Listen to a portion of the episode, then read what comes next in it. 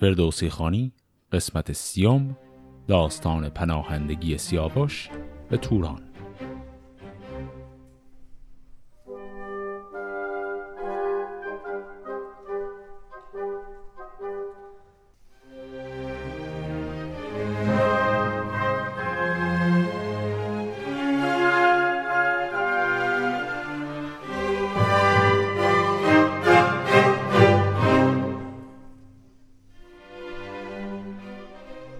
قسمت قبل اونجا تمام شد که سیاوش به این نتیجه رسید که باید از این محلکه‌ای که براش پیش اومده فرار کنه. قصد بازگشت به ایران رو نداره. رستم هم سر ماجرای دیگر با کیکاووس دعوا کرده و او هم پیشش نیست و سیاوش کامل اینجا تک و تنهاست. به زنگه شاوران که یکی از فرماندهانش هست دستور میده که این صد گروگانی که دارند که از خاندان افراسیاب هستند رو به افراسیاب پس بدن و به این شکل دست خودشون رو بشورند از این جنگ و ول کنند و برند. حالا زنگه با پیام سیاوش به همراه این گروگان ها به دربار افراسیاب میره. بشد زنگه با نام ور صد سوار گروگان ببرد از در شهریار. چو در شهر سالار ترکان رسید خروش آمد و دیدبانش بدید. پذیره شدش پهلوان بزرگ کجا نام او بود؟ جنگی تورگ. پس یک پهلوان تورانی به نام توورگ میره به استقبال زنگه. چو شد زنگه شاوران نزد شاه سپهدار برخواست از پیشگاه. گرفتش به بر تنگ و بنواختش گرامی بر خیش بنشاختش. چو بنشست با شاه نامه بداد سراسر سخنها برو کرد یاد. بپیچید از آن نام افراسیاب. دلش گشت پر درد و سر پر تاب. بفرمود تا جایگه ساختند ورا چون سزا بود بنشاختند. چو پیران بیامد توهی کرد جای سخن راند با نام ورکت خدای. پس اینجا افراسیاب در جریان قرار گرفته پیران ویسه که پهلوان نامدار او هست و عاقل ترین شخصیتیه که از طرف تورانی ها ما داریم میاد و الان افراسیاب می‌خواد با او مشورت بکنه. ز کاووس و از خام گفتار اوی ز خوی بد و رای پیکار اوی همی گفت و رخساره کرده دو جم ز کار سیاوش دلش پرز غم. فرستادن زنگی شاوران همه یاد کرد از کران تا کران بپرسید که این را چه درمان کنیم و از این راه جستن چه پیمان کنیم؟ بدو گفت پیران که ای شهریار انو شه بودی تا بود روزگار.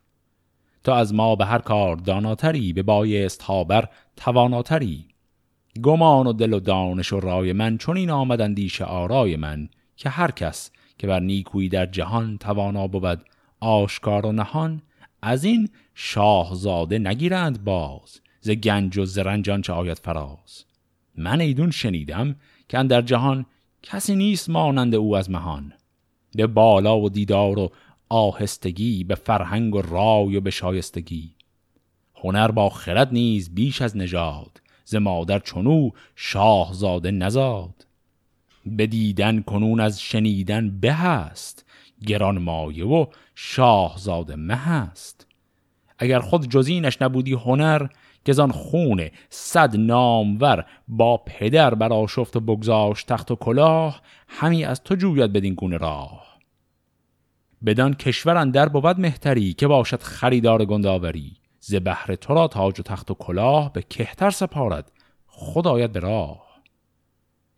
پس حرف پیران نه تنها اینه که سیاوش انسان بسیار وارسته و خوش گوهر و خوش نژادیه بلکه میگه اگر هیچ کدوم از این مزایا رو هم نمی داشت همین یک دونه کاری که سیاوش با گروگانهای تو کرد. یعنی اینکه اینها رو تحویل نداد به کیکاووس تا کشته بشن.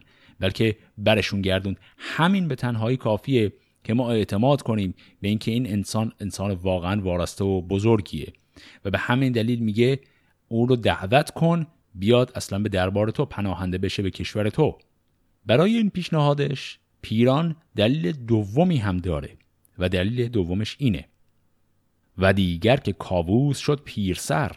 ز تخت آمدش روزگار گذر سیاوش جوان است و با فرهی بدو ماند این تخت مهی. تو را سرزنش باشد از مهتران سر او همان گردد از تو گران. اگر شاه بیند به رای بلند نویسد یکی نامه پندمند چونان چون نوازند فرزند را نوازد جوان خردمند را یکی جای سازد. بدین کشورش بدارد سزاوار اندر خورش. این دهد دختری را بدوی بدارتش با ناز و با آبروی. مگر کو بماند به نزدیک شاه کند کشور و بومت آرامگاه.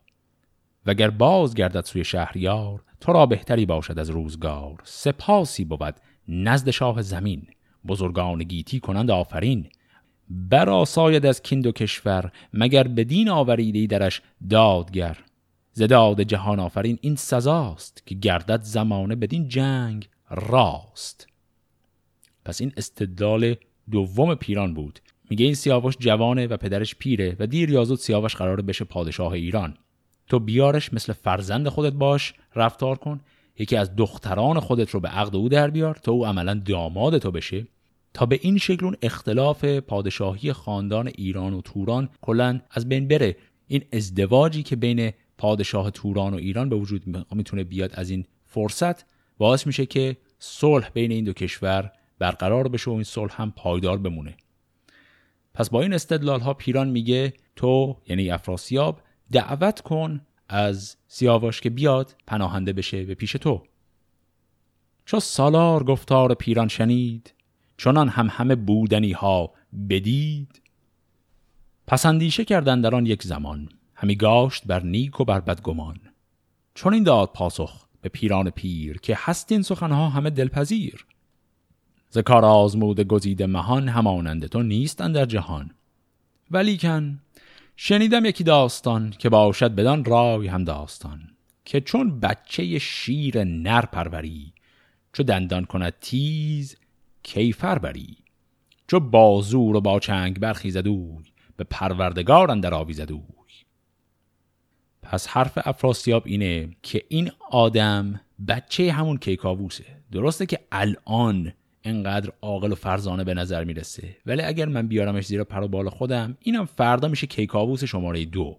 این استدلالی که اینجا کرد افراسیاب و این مثالی که زد از بچه شیر این چیزی که برای ما خیلی مهمه. چون توی داستان یه مقداری جلوتر که بریم چند قسمت دیگه که داستان یک چرخش دیگری قرار پیدا کنه اونجا افراسیاب به این حرفی که اینجا با پیران زده بود و این قصه بچه شیر که اینجا مثال زده بود اونجا بهش دوباره ارجاع میده.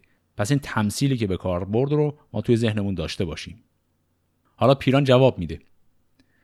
بدو گفت پیران که اندر خرد یکی شاه گنداوران بنگرد کسی که از پدر کجی و خوی بد نگیرد از او بدخویی کی سزد؟ نبینی که کاووس دیرین گشت؟ چو دیرین گشتی به باید گذشت؟ سیاوش بگیرد جهان فراخ بسی گنج بی رنج و ایوان و کاخ. دو کشور تو را باشد و تاج و تخت که یابد چون این خود مگر نیک بخت؟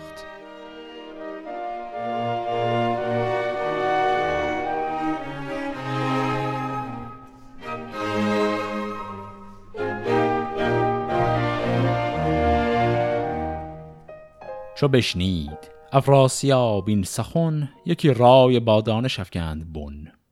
دبیر جهان دیده را پیش خواند زبان برگشاد و سخن برفشاند.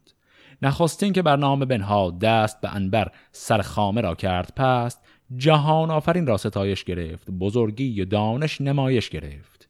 کجا برتر است از مکان و زمان بدو که رسد بندگان را گمان؟ از او باد بر شاهزاده درود خداوند کوپال و شمشیر خود. شنیدم پیام از کران تا کران ز بیدار دل زنگه شاوران. غمی شد دلم زان که شاه جهان چنان تیز شد با تو اندر نهان. ولیکن ز گیتی جز از تاج و تخت چه جوید خردمند بیدار بخت؟ تو را این همه ایدر راست است اگر شهریاری و گر خواست است. همه شهر توران برندت نماز مرا خود به مهر تو باشد نیاز. تو فرزند باشی و من چون پدر پدر پیش فرزند بسته کمر. چنان دان که کاووس بر تو به مهر بران گونه یک روز نکشاد چهر. کجا من گشایم در گنج و دست سپارم تو را تاج و گاه نشست. بدارمت بیرنج فرزندوار بگیتی تو مانی زمن یادگار. تو بر کشورم بگذری در جهان نکوهش کنندم کهان و مهان. و از این رو دشخار یابی گذر مگر ایزدی باشد این و فر. بر این راه پیدا نبینی زمین. گذر کرد باید به دریای چین. از این کرد یزدان تو را بینیاز همه در بباش و به خوبی بساز. سپاه و دز و گنج من آن توست. به رفتن بهانه نباید جست. چو رای آیدت آشتی با پدر سپارم تو را گنج و زرین کمر. از در به ایران شوی با سپاه نبندم به دل سوزگی بر تو راه. نماند تو را با پدر جنگ دیر. کهن شد مگر گردد از جنگ سیر؟ گر آتش ببیند پی شست و پنج رسد آتش از باد پیری به رنج. این بیت آخر مقدار توضیح می‌خواد تصویری که ساختی کم ممکنه عجیب باشه. تا اینجا توی این نامه‌ای که افراسیاب نوشته به پیشنهاد پیران چی گفته بود؟ همه حرفایی که پیران زد رو اینجا افراسیاب داره میگه. داره پیشنهاد میده به سیاوش که تو بیا و مثل فرزند من باش و من همینجا در توران به تو خانه و مقام و همه چیز میدم. و بعد هم بهش میگه تو می‌خوای از ایران فرار کنی؟ اگر از توران هم بخوای رد شی مسیر خیلی سخت و دوری داری. باید از وسط دریای چین هم رد شی. خب چه کاریه؟ بیا همینجا باش. و بعدم ادامه میده. اگر به هر دلیلی تو تصمیم گرفتی اصلا برگردی آشتی کنی با پدرت من هیچ مشکلی ندارم. راه را هم صد نمی کنم. اگه می‌خوای می‌تونی برگردی. و در نهایت یک تمثیل رو به کار برد برای وضعیت سن و سال کیکاووس. داره اینجا کنایه می‌زنه به کیکاووس. آتشی شعله 65 سال همینجوری بخواد بمونه بالاخره به اون سن و سال که می‌رسه این آتش دیگه خاکستر شده. این مثال به این دلیله که میگه کیکاووس آدم آتشین مزاجیه. ولی این آدم آتشین مزاج هم بالاخره دیر یا زود آرام می‌گیره. و بعد ادامه میده. تو را باشد ایران و گنج و سپاه ز کشور به کشور به شاهی کلاه. پذیرفتم از پاک یزدان که من بکوشم به خوبی به جان و به تن. نفرمایم و خود نسازم گزند به دندیش دل را ندارم به بند. پس این شد متن نامه افراسیاب. چون نامه به مهرندر آورد شاه بفرمود تا زنگه نیک خواه به زودی به رفتن ببندد کمر. بسی خلعت راست با سیم و زر. یکی اسب و زرین ستامی گران بیامد دمان زنگه شاوران. چون از که تخت سیاوش رسید بگفتان چه پرسید و دید و شنید. سیاوش به یک روی از آن شاد گشت به یک روی پردرد و فریاد گشت. که دشمن همی دوست بایست کرد از آتش کجا بردمد باد سرد. یکی نامه بنوشت نزد پدر. همه یاد کردن در او در به در.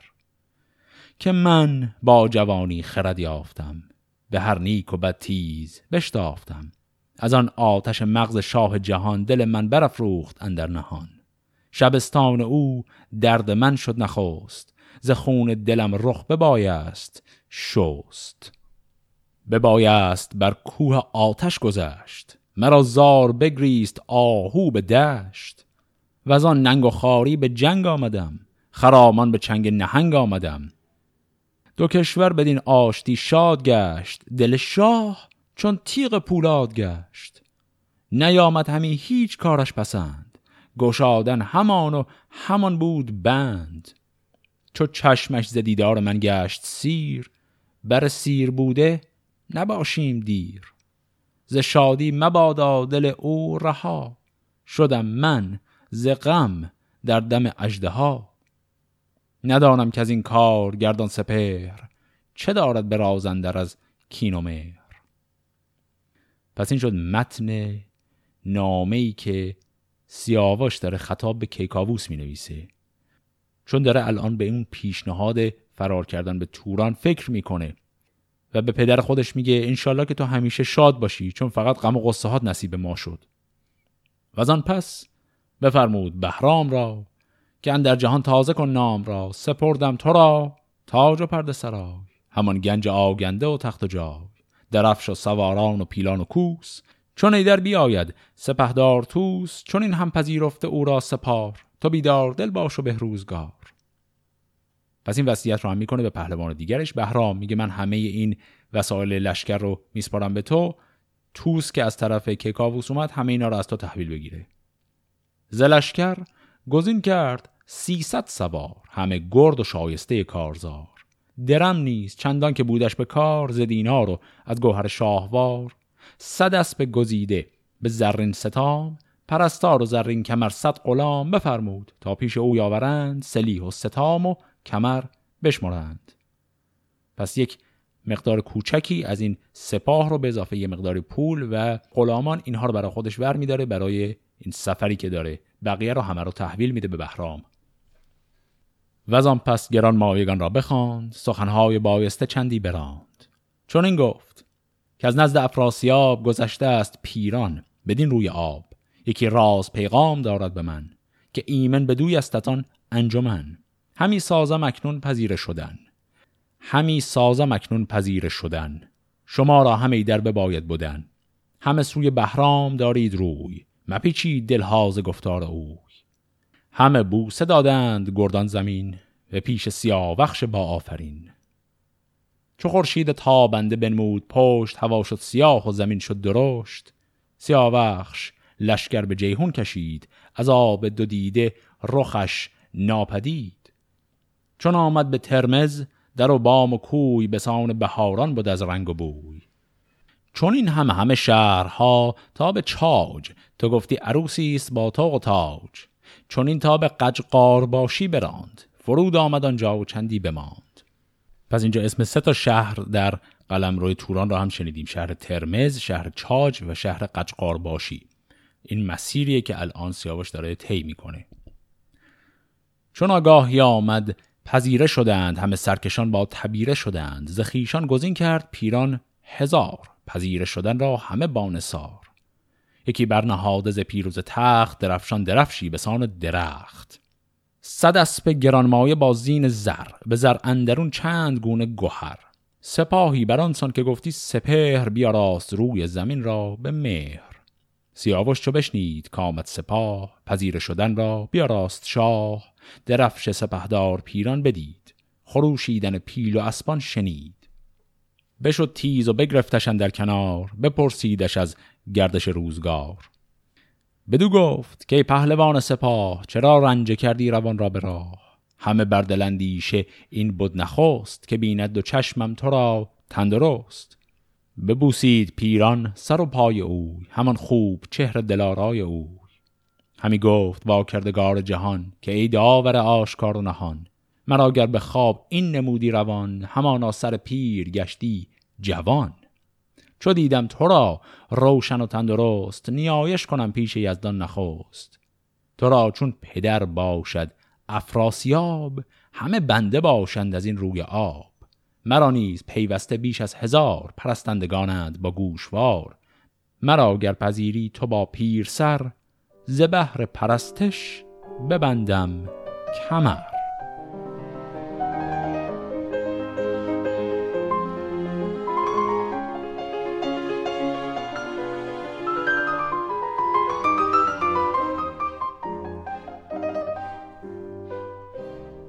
پس اینجا پیران که به استقبال سیاوش رفته همون اول کار میگه تو شایستگی این رو داری که پسر کسی مثل افراسیاب باشی. و از اون ور میگه من پیرمرد رو هم اگر قبول کنی به عنوان کسی که خدمتی بکنه به تو من خیلی خوشحال میشم. داره در حقیقت از او تکریم می‌کنه برای اینکه بپذیره که در توران باقی بمونه و سفر نکنه از توران رد نشه. برفتند هر دو به شادی به هم سخن یاد کردند بر بیش و کم. همه شهر از آواز چنگ و رباب همی خفته را سر برآمد ز خواب. همه خاک مشکین شد از مشک و زر. همی اسب تازی برآورد پر. سیاوش چون آن دید آب از دو چشم ببارید و زندیشه آمد به خشم. که یاد آمدش بوم زاولستان بیاراست تاب کاولستان. که آمد به مهمانی پیلتن شده نامداران همه انجمن از ایران دلش یاد کرد و بسوخت به کردار آتش همی برفروخت. ز پیران بپوشید و پیچید روی سپه بود بدیدان غم و درد اوی. بدانست کورا چه آمد به یاد غمی گشت و دندان به لب برنهاد. به قجقار باشی فرود آمدند نشستند و یک باره دم برزدند.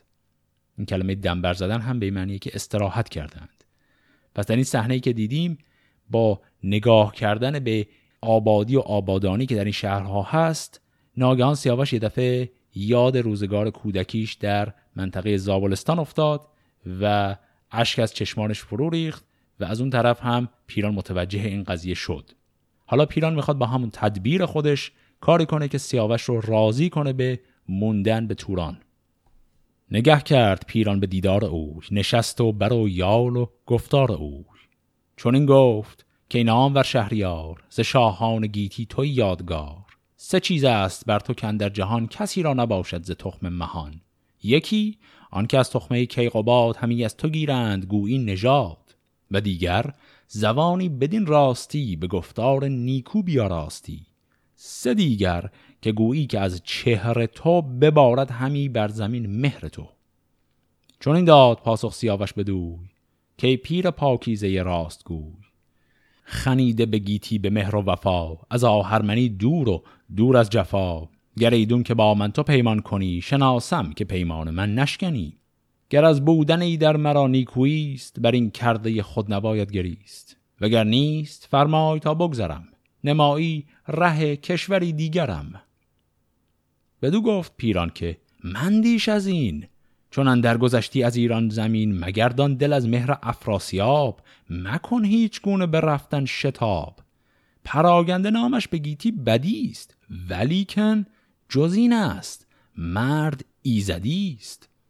خرد دارد و هوش و رای بلند به خیره نتابد به راه گزند. مرا نیز خیشی است با او به خون. همش پهلوانم همش رهنمون. همانا بر این بوم و بر صد هزار به فرمان من بیش باشد سوار. ده و دو هزار که خیش منند چو خواهم شب و روز پیش منند. هم اسب با سلیح و کمان و کمند همان است بوم و بر و گوسپند. نهفته جزی نیز هستم بسی مرا بینیازی است از هر کسی. فدای تو بادا همه هرچه هست گری در کنی تو به شادی نشست. پذیرفتم از پاک از دان تو را به رای دل و هوشمندان تو را که بر تو نیاید ها گزند. نداند کسی راز چرخ بلند. مگر کس تو آشوب خیزد به شهر بیامیزی از دود تریاک و زهر پس این حرف هایی که الان پیران زد چی بود؟ اول گفت که بنده خدا افراسیاب اسمش بد در رفته اتفاقا آدم بسیار خوبیه. که حالا جلوتر که بریم می‌تونیم خودمون قضاوت کنیم که این حرف چقدر درسته. اما بعد از این حرفها پیران یک زمانت دیگری به سیاوش میده از جانب خودش. میگه ببین درسته که من پهلوان درباره افراسیاب هستم اما من خودم اینجا برای خودم آدم بزرگیم و من یک لشکر اصلا از اطرافیان و قوم و خیشان خودم دارم. و این بینیازی من باعث میشه من در رکاب افراسیاب همه نباشم و من خودم به شخص سلامت تو رو اینجا تضمین می‌کنم. یعنی اگر قرار باشه بلایی سر تو بیاد من لازم نیست وایسم که افراسیاب بهم دستوری بده. پس با این استدلال پیران می‌خواد نظر سیاوش رو جلب کنه که نگران نباش اگر افراسیاب هم حتی بخواد به تو کلکی بزنه من هستم.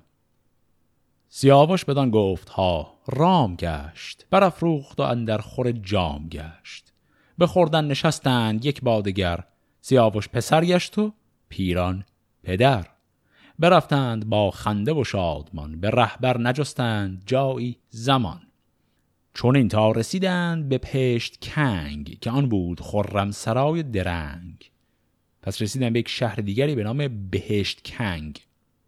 پیاده به کوی آمد افراسیاب از ایوان میان بسته و پرشتاب. سیاوش چنو را پیاده بدید فرود آمد از اسب و پیشش دوید. گرفتند مر یکدیگر را به بر. همی بوسه دادند بر چشم و سر. و آن پس چنین گفت افراسیاب که بد در جهان اندر آمد به خواب. از این پس نه آشوب خیزد نه جنگ. به آبشخور آیند میش و پلنگ. دو کشور همه سال پرشور بود. جهان را دل از آشتی کور بود.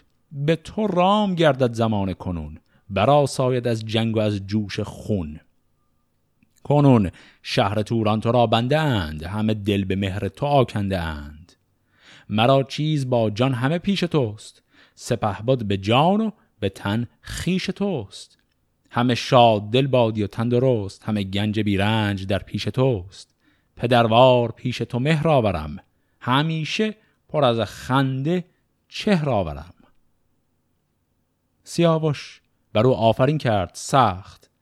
که از گوهر تو مبراد بخت. سپاس از خدای جهان آفرین که از اوی است پرخاش و آرام و کین. سپهدار دست سیاوش به دست بیامد به تخت مهی برنشست. به روی سیاوش نگه کرد و گفت که این را به گیتی ندانیم جفت.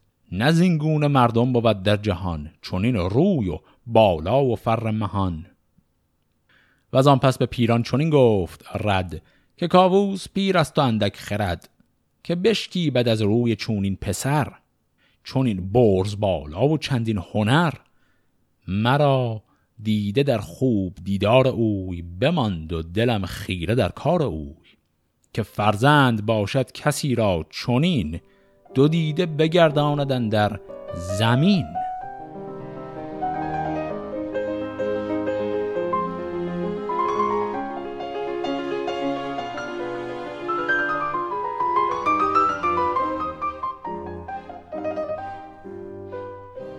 پس بدین شکل سیاوش رسما از ایران فرار کرد و پناهنده شد به دربار توران و افراسیاب هم او رو پذیرفت و به او گفت که تو همچون پسر منی. پس اون محلکه جریان کیکاووس به این شکل به پایان می‌رسه. اما این آرامشی که قراره به وجود بیاد صرفا آرامش پیش از یک طوفان خیلی بزرگتره. باید دوباره به خودمون یادآوری کنیم که پایان داستان سیاوش رو فردوسی در یکی دو بیت قبلا برای ما افشا کرده. الان ماجرا به خوبی و خوشی تموم نشده و چند تا چرخش دیگه پیش روه. اما تا قبل از اینکه به اون چند تا چرخش برسیم یک مقداری داستان می‌خواد حال و هوای آرامش و صلح و تفریح سیاوش در توران رو هم به ما نمایش بده و اون رو هم به این شکل می‌خواد نشون بده. شبی با سیاوش چنین گفت شاه که فردا بسازیم هر دو پگاه که با گوی و چوگان به میدان شویم زمانی ببازیم و خندان شویم ز هر کس شنیدم که چوگان تو نبینند گردان به میدان تو. پس افراسیاب میگه برای تفریح بریم بازی چوگان کنیم چون من شنیدم تو چوگان باز بسیار خوبی هستی. بدو گفت شاه ها انوشه بادی روان را به دیدار توشه بادی همه از تو جویند شاهان هنر که یابد به هر کار از تو گذر. مرا روز روشن به فرمان توست همی از تو خواهم بد و نیک جست. چون این پاسخ آوردش افراسیاب که چون تو نزاید کس از مام و باب به مردی و رادی و فرهنگ و خوی بدین آشتی تو شدی نامجوی. تو فرزند مایی و زیبایگاه تو تاج کیانی و پشت سپاه. به شبگیر گردان به میدان شدند گرازان و با روی خندان شدند. چون این گفت پس شاه توران بدوی که یاران گزینیم در زخم گوی. تو باشی بدان روی و زین روی من بدون نیمه هم زین نشان انجمن. پس افراسیاب میگه حالا می‌خوایم بازی بکنیم و باید یارکشی کنیم. تو برو اون تیم من این تیم. سیاوش چون این گفت با شهریار که کی باشدم دست و چوگان به کار؟ برابر نیارم زدن با تو گوی به میدان هم آورد دیگر به جوی. گرستم سزاوار یار تو هم بر این پهن میدان سوار تو هم پس سیاوش هم تعارف می‌کنه میگی نه آقا من اصلا به خوبی تو نیستم بیا من و تو یک تیم باشیم من اصلا بازیم خوب نیست. سپه ز گفتار او شاد شد سخن گفتن هر کسی باد شد. به جان و سر شاه کاووس گفت که با من تو باشی هماورد و جفت. هنر کن به پیش سواران پدید. بدان تا نگویند کو بد گزید. کنند آفرین بر تو مردان من. شکفته شود روی خندان من. سیاوش بدو گفت فرمان تو راست. سواران و میدان و چوگان تو راست. سپه بود گزین کرد گلباد را چو کرسیوز و جهن و پولاد را. چو پیران و نستیهن جنگجوی چو هومان که برداشتی زاب گوی. پس این شد یاران تیم افراسیاب. گلباد، کرسیوز، جهن، پولاد، پیران، نستیهن و هومان. به نزد سیاوش فرستاد یار چون روئین و چون شیده نامدار دگر اندریمان سوار دلیر چون او خاشت مردفکن نر شیر پس افراد تیم سیاوش هم اندریمان روین شیده او خاشت اینا نام اونهاست سیاوش چون این گفت که این جوی از اینان که یارت شدن پیش گوی.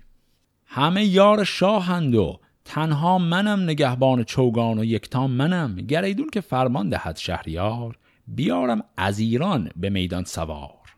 مرا یار باشند بر زخم گوی بر آنسان که آین بود برد و روی. و اگر خاطرتون باشه سیاوش وقتی می‌خواست فرار کنه از لشکر یک تعدادی از سواران گزیده ایران رو هم با خودش برد. حالا اون سواران هم با سیاوش به توران پناهنده شدن و با او اونجا هستند.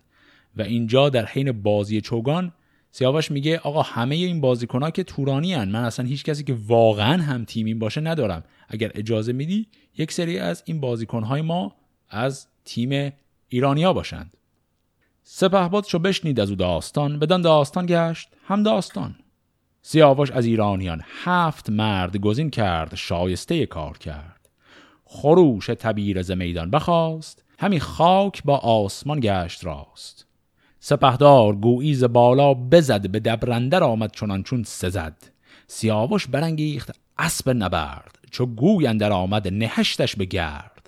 بزد همچنان چون به میدان رسید بدانسان که از چشم شد ناپدید. بفرمود پس شهریار بلند که گویی به نزد سیاوش برند.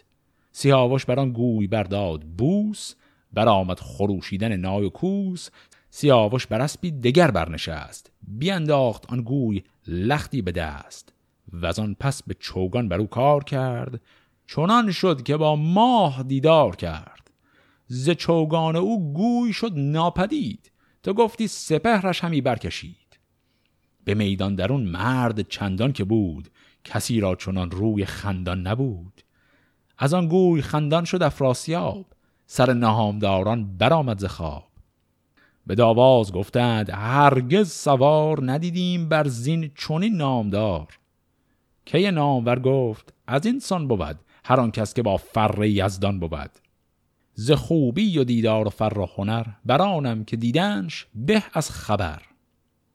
ز میدان به یک سو نهادند گاه بیامد نشست از برگاه شاه. سیاوخش بنشست با او به تخت به دیدار او شاد شد شاه سخت. به لشکر چنین گفت پس نامجوی که میدان شما را و چوگان گوی. همی ساختند این دو لشکر نبرد برآمد همی تا به خورشید گرد. پس وسط بازی افراسیاب خسته میشه. میگه آقا شما بازی رو ادامه بدید من فقط نگاه می‌کنم و اونها هم همینطور تا غروب بازی می‌کنند. چو ترکان به تندی بیاراستند همی بردن گوی را خواستند. سیاوش غمی گشت از ایرانیان. سخن گفت بر پهلوانی زبان که میدان بازی است گر کارزار. بدین گردش و پیچش و کار و بار. چون میدان سرایت بتابید روی بدینشان سپارید یک بار گوی.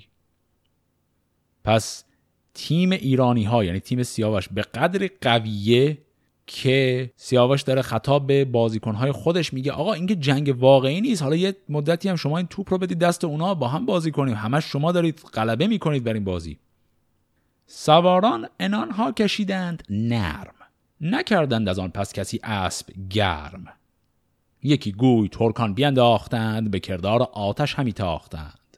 سپه بود چون آوای ترکان شنود. بدانست کان پهلوانی چه بود؟ چون این گفت پس شاه توران سپاه که گفته است با من یکی نیکخواه که او را به گیتی کسی نیست جفت. به تیر و کمان چون گشاید و صفت صفت هم یعنی شانه و کتف.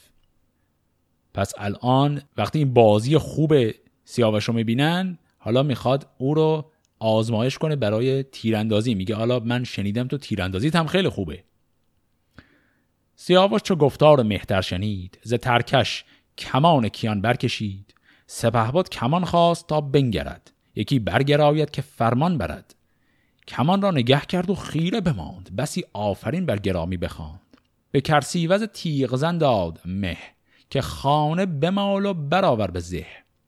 این اصطلاح خانه مالیدن و به زه آوردن این مقدار آشنایی می‌خواد با شیوه نگهداری از کمان. کمان رو هیچ وقت با ذهن نگه نمی داشتن فقط موقعی که می اومدن ازش استفاده کنن این ذهن رو به کمان می بستن. چون این چوب کمان خراب می شده اگر همیشه می‌خواسته به ذهن باشه. پس این کمان رو آوردن. حالا به اون گوشه های بالا و پایین کمان که ذهن از اونها آویزون میشه به اونها میگن خانه. پس افراسیاب به کرسیوز میگه خانه های کمان رو بمال و زهش کن. حالا می‌خوان از این کمان استفاده کنند. بکوشی تا بر زهارت کمان. نیامد به زه تیره شد بدگمان. از او شاه بستد به زانو نشست بمالید خانه کمان را به دست به زه کرد خندان. چون این گفت شاه که اینت کمانی چو باید به راه. پس این کمان انقدر سنگین و سفت بود که کرسیوز نتونست این رو به زه کنه. اون از دستش گرفتش خودش زهش کرد. و بعد میگه مرا نیز گاه جوانی کمان چنین بود و اکنون دگر شد گمان. به توران و ایران کس این را به چنگ نیارد گرفتن به هنگام جنگ. بر و یال و کتف سیاوش جز این کمانی نخواهد بر این برگزین. پس این کمان بسیار شاهانه رو می‌خواد بده سیاوش. میگه من که جوان بودم این کمان بسیار سنگین کار من بود. الان ببینم تو هم بلدی یا نه. نشانه نهادند بر اسپریس. سیاوش نکردی هیچ با کس مکیس. خب این بیت توضیح می‌خواد.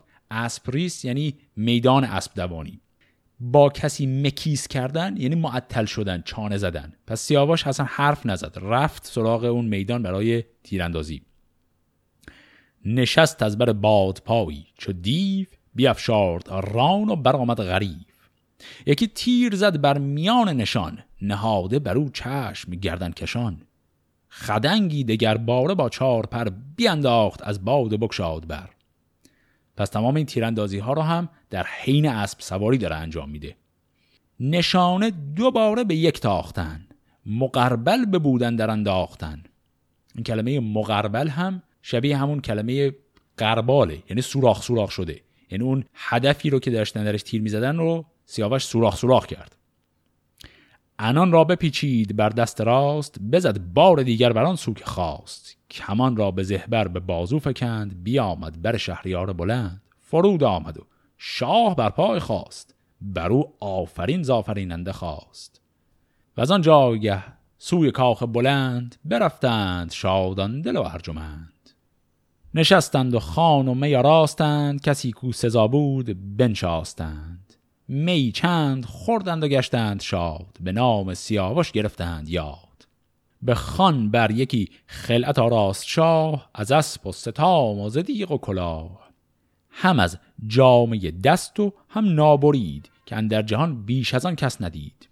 این اصطلاح جامعه دست و نابرید جامعه دست یعنی لباس دوخته شده. نابرید یعنی پارچه‌ای که هنوز ازش لباسی دوخته نشده. یعنی هم پارچه بهش اهدا کرد و هم مقداری لباس. پس اینها گنج هایی که افراسیاب داره تقدیم می‌کنه به عنوان هدیه به سیاوش. بفرمود تا خواسته بشمرند همه سوی کاخ سیاوش برند. زهر کش به توران زمین خیش بود و را مهربانی بر او بیش بود به خیشان چنین گفت کورا همه شما خیل باشید و همچون رمه.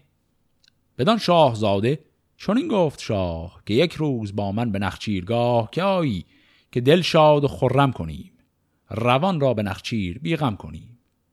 بدو گفت هرگه که رای آیدت بدان سو که دل رهنمای آیدت. پس بعد از این حرف هم افراسیاب یک نوبت سیاوش رو با خودش به نخچیر و شکار می‌بره و اونجا هم از سیاوش می‌خواد که هنرنمایی کنه و تمام قابلیت های خودش رو نشون بده. تا این جای داستان همونطور که گفتم همه چیز خوبی و خوشی بود تفریح و بازی. و در این تفریح و بازی ها هم سیاوش تمام مدت داره توانایی های خودش رو نشون میده. به خصوص در اون بازی چوگانی که دیدیم به شکل تمثیلی غلبه سپاه ایران بر سپاه توران رو هم دیدیم. چون سواران ایرانی بسیار بهتر چوگان بازی می‌کردن نسبت به سواران توران و به شکل تمثیلی انگار جنگاوران بهتری هم بودند. این فضای خوبی و خوشی یک مقدار دیگه هم ادامه داره. به خصوص جایی که افراسیاب می‌خواد برای استحکام رابطه خودش با سیاوش دختر خودش رو به عقد سیاوش در بیاره و با این کار با او رسما وارد یک رابطه فامیلی بشه. این ماجرا رو در قسمت هفته آینده با همدیگه می‌خونیم. فعلا خدا نگهدار.